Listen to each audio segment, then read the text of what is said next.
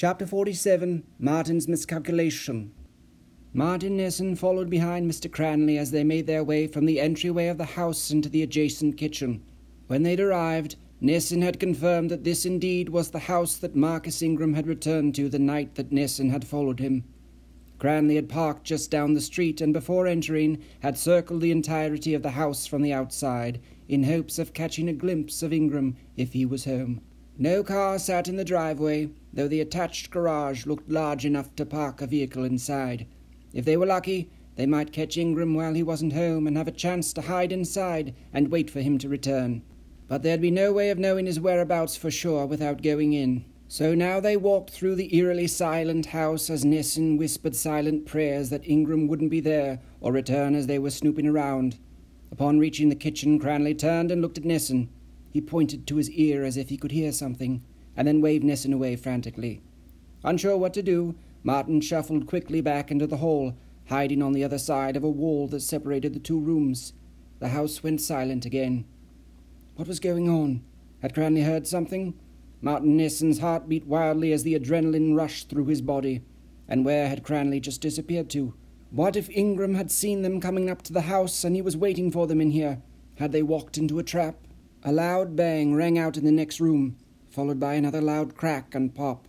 It sounded like fireworks or a bomb, Nissen thought. He instinctively dropped to the floor and then heard a moan and a crash, followed by a number of thumps that got successively quieter. Gunfire. Nissen suddenly realized. Those were shots. But whose shots? Martin Nissen crouched, unmoving against the wall, paralyzed with fear as he heard footsteps slowly shuffling around the kitchen. Then he heard them getting louder, heading for the hallway. They were coming for him. Nissen closed his eyes. He was too afraid to see who it was approaching. Martin, the voice said. Martin, get up. It's all right. It was Cranley, Nissen realized, before even opening his eyes. You're safe now. You can open your eyes, he said. Ingram is dead. Martin's eyes shot open and he looked up in disbelief. Just like that. I caught him coming up the stairs from the basement. I think he heard us entering the kitchen, Cranley said. Come on. I think I know where Penderwinkle is. Cranley extended his hand, pulling Nissen back up to his feet, and then headed back into the kitchen. Nissen followed close behind, and then he saw it the spot where Ingram had entered the room. He could put it together more clearly now. Ingram entered up the steps, was shot a number of times, and then fell down the stairs. That must have been the loud, dull thumping sound he'd heard at the end. As he surveyed the kitchen, he could see evidence of the scuffle. There was a spatter of blood on the door frame, and a small pool of blood on the floor. And there was a gun, Marcus's gun, laying on its side a few feet to the left of the door. He must have dropped it when he was shot, before falling backward down into the basement. The whole thing made Nissen's stomach turn. He was always a bit squeamish when it came to blood. As if noticing this, Cranley rested a hand on his shoulder. Take a breath, Nissen. The worst is over. All we've got to do now is find Perry Penderwinkle, and then this will all be over, he said comfortingly. Nissen nodded in agreement. Almost over, Nissen thought, as he watched Cranley turn and walk down the stairs leading to the basement. Nissen took a deep breath and followed after him. Chapter 48 Penderwinkle's Pursuers Perry Penderwinkle heard the shots being fired. He heard the groans, the sound of someone falling. Then he saw Marcus Ingram's body roll down the basement stairs, landing at his feet, dead on arrival. Someone else was coming down after him. He could hear their footsteps, first in the kitchen, and then as they made their way down the creaky wooden steps. Perry saw the feet, then waist, and finally the face of Rupert Cranley making his way down the steps. He appeared, pistol at the ready, searching the room warily. But after a few seconds, he relaxed and turned his gaze to Perry. Perry, old boy, he said with a smile, we've found you at last. As if on cue, another figure could be seen making its way down the stairs. To Penderwinkle's great astonishment, it was none other than Martin Nissen, his poor, pitiful colleague from the office. When the man saw Perry's face, he rushed down the steps and ran to Perry, hugging him enthusiastically in his chair. Still tied to the chair, Penderwinkle was unable to avoid the blubbering man's embrace, and so sat in his chair and endured the man's tearful admiration and affection. Thank you, Martin, he said as he eyed Cranley, who looked distracted. Or maybe he was deep in thought. Perry could not tell, but something was on the man's mind. I thought you'd been killed, Mr. Penderwinkle. I thought you'd be gone forever. And we searched for you. It was dangerous, so dangerous and scary at times, Nissen said, his thoughts coming out almost before he could form sentences. And there was Philippa, his sister. She told me she was British intelligence, and told me about you, that you were a spy, a British agent, Perry. But she betrayed us. And then Ingram, I followed him, followed him here, and I met Mr. Cranley, and we worked together. All right then, Nissen, Cranley said softly. Let's give Perry some time to breathe. There'll be plenty of time to explain everything later. Of course, of course, Nissen said as he stepped back. I suppose you probably want to get out of here, don't you? Let's get you out of these ropes, Mr. Penderwinkle. Nissen proceeded to work on untying Perry's wrists from the back of his chair. Rupert, Perry said, what on God's green earth are you doing on this side of the Atlantic? Surely you weren't sent all the way over here to look for Marcus. It's a bit below your station at this point, Perry said with a laugh. And tell me, you didn't come all the way over here on my account. Cranley smiled politely. No, Perry, I gave up field work years ago. You're quite right. Ah, here we are, Nissen said with delight as he untied the knot holding Perry's wrists to the chair. You should be free now, Mr. Penderwinkle. Nissen pulled the ropes off him as Perry stretched his arms high over his head, then rested them on his lap. My thanks, Martin, he said, and then turned back to Cranley. You still haven't explained why you're here, Rupert. It makes little sense for the service to send you. I mean no offence, but you're hardly the best person for a rescue mission. Cranley and Penderwinkle exchanged an uncomfortable look after this statement, and Nissen could sense a sudden air of uneasiness in the room as Penderwinkle continued. Unless, of course, you're here for a different reason, Penderwinkle said, his voice taking on a more serious tone. Tell me, Rupert, did you come all this way to find Marcus Ingram, or me? Cranley was no longer smiling, his warm, friendly demeanour now gone, replaced with one that was far colder and more serious. He looked at Perry, sizing him up before he responded. Martin Nissen stood in the awkward silence, unable to deduce what was going on between the two men. Both of them looked anything but happy. But they'd found Ingram and saved Perry. Their mission was a success. Again, we discussed this in the car? Nissen asked. We've done what we came for. Mr. Penderwinkle's free, and Marcus is not a problem any more.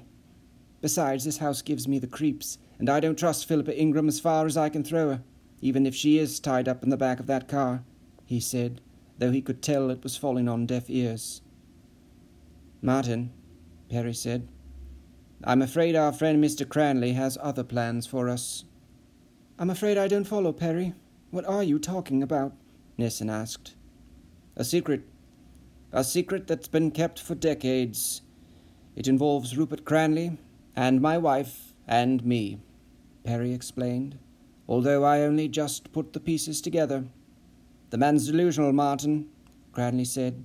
He's not slept in days, and he's not thinking clearly. When did you learn, Cranley, that I'd discovered Marjorie's secret?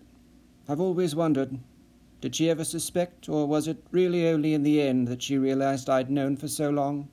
Perry asked. I don't know what you're talking about, Cranley said. But I think you do, Perry shot back. And so does Bernie Dotrice. Dotrice! Nissen blurted out. You spoke to her, but she's gone missing. Penderwinkle's face registered genuine surprise as he turned his head to look at Cranley, who returned his look with a haughty grin. Missing, is she? Penderwinkle replied. Murdered, more likely. Murdered? said Nissen. Is that right, Rupert? I'll not deny that I'd had the same thought myself when I saw her. She started asking questions, questions that I didn't like, she didn't believe the tale I'd told her, and didn't think Marcus capable of such an act. She was right, of course, and so, instead of getting rid of her, I told her the truth. Well, most of the truth. I told her of Marjorie's betrayal, her work for the KGB, which I'd unwittingly learned about. I told her about a night in which I'd heard Marjorie speaking with others in Russian, and how I'd recognized one of the voices but could never place it. And as we talked, she told me that you, Rupert, had called her. I thought that to be quite strange. You were calling around for me, too. I always wondered who it could be that was working with Marjorie.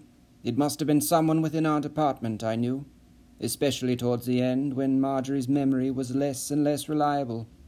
She started making mistakes, and I certainly could not catch all of them. I think she needed someone else to cover her tracks.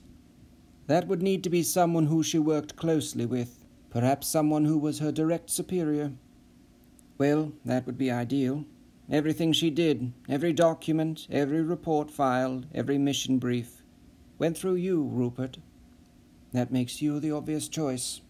When I think of it now, it seems almost obvious, but when it came to Marjorie, I was never too good at discerning the truth. Nissen couldn't believe what he was hearing. First, that Marcus was not responsible for Marjorie Penderwinkle's death. Second, that she was a Soviet spy. And third, Perry was accusing Mr. Cranley of being her accomplice. If Perry's accusation was true, then Cranley would likely have other plans for them. Surely there's another explanation for this, Perry. Nissen tried. Cranley's been a great ally. Tell him it's not true, Mr. Cranley. He must have it wrong. Rupert Cranley could only give Martin Nissen an apologetic look before he raised his gun and fired. The bullet hit Perry Penderwinkle in the chest, and he collapsed into a heap on the floor. It seemed that Rupert Cranley had nothing more to say to Perry Penderwinkle. And now the man lay face down on the floor, a pool of blood starting to form underneath his chest. Nissen was shell shocked.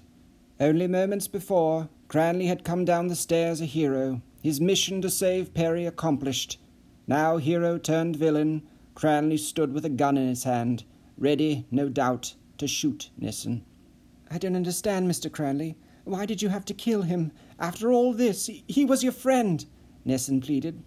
Perry Penderwinkle is no friend of mine, he said. Everything he said was true. If I had thought he knew my or Marjorie's true identities, I would have killed him years ago.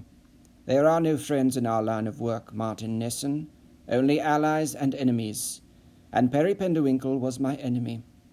Let him live, and he would have me killed, Cranley said. Fear gripped Nissen as he listened to Mr. Cranley, Rupert, as Perry had called him. This man that he trusted, that had saved his life and helped him find Perry, was now going to kill him.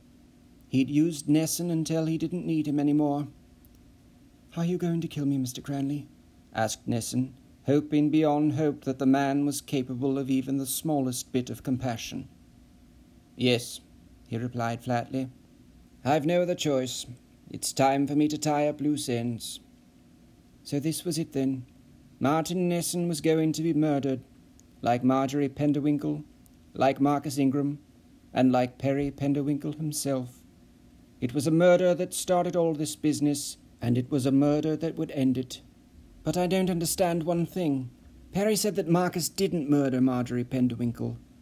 But why would you kill her if you were working together? asked Nissen. Ha! Laughed Cranley. Don't be ridiculous. It wasn't me that murdered Marjorie. It was that man lying on the floor behind you, Perry Penderwinkle. I think it all finally came to a head. He couldn't keep it from her any more, that he knew her true identity. He told her and he killed her. Whether it was out of spite or self defense, I don't know. But if you're looking for Marjorie's killer, look no further than Perry Penderwinkle, he said with finality. And now I'm afraid the time for talking is over. I thank you, Martin Nissen, for your help, I really do, he said. Nissen was staring down the barrel of Rupert Cranley's gun. Out of the corner of his eye, he could see Perry, lying dead upon the ground just behind him.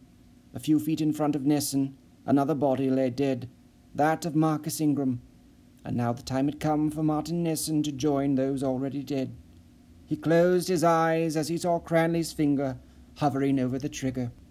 I really couldn't have done it without you, said Cranley. And then Nissen heard the gunfire.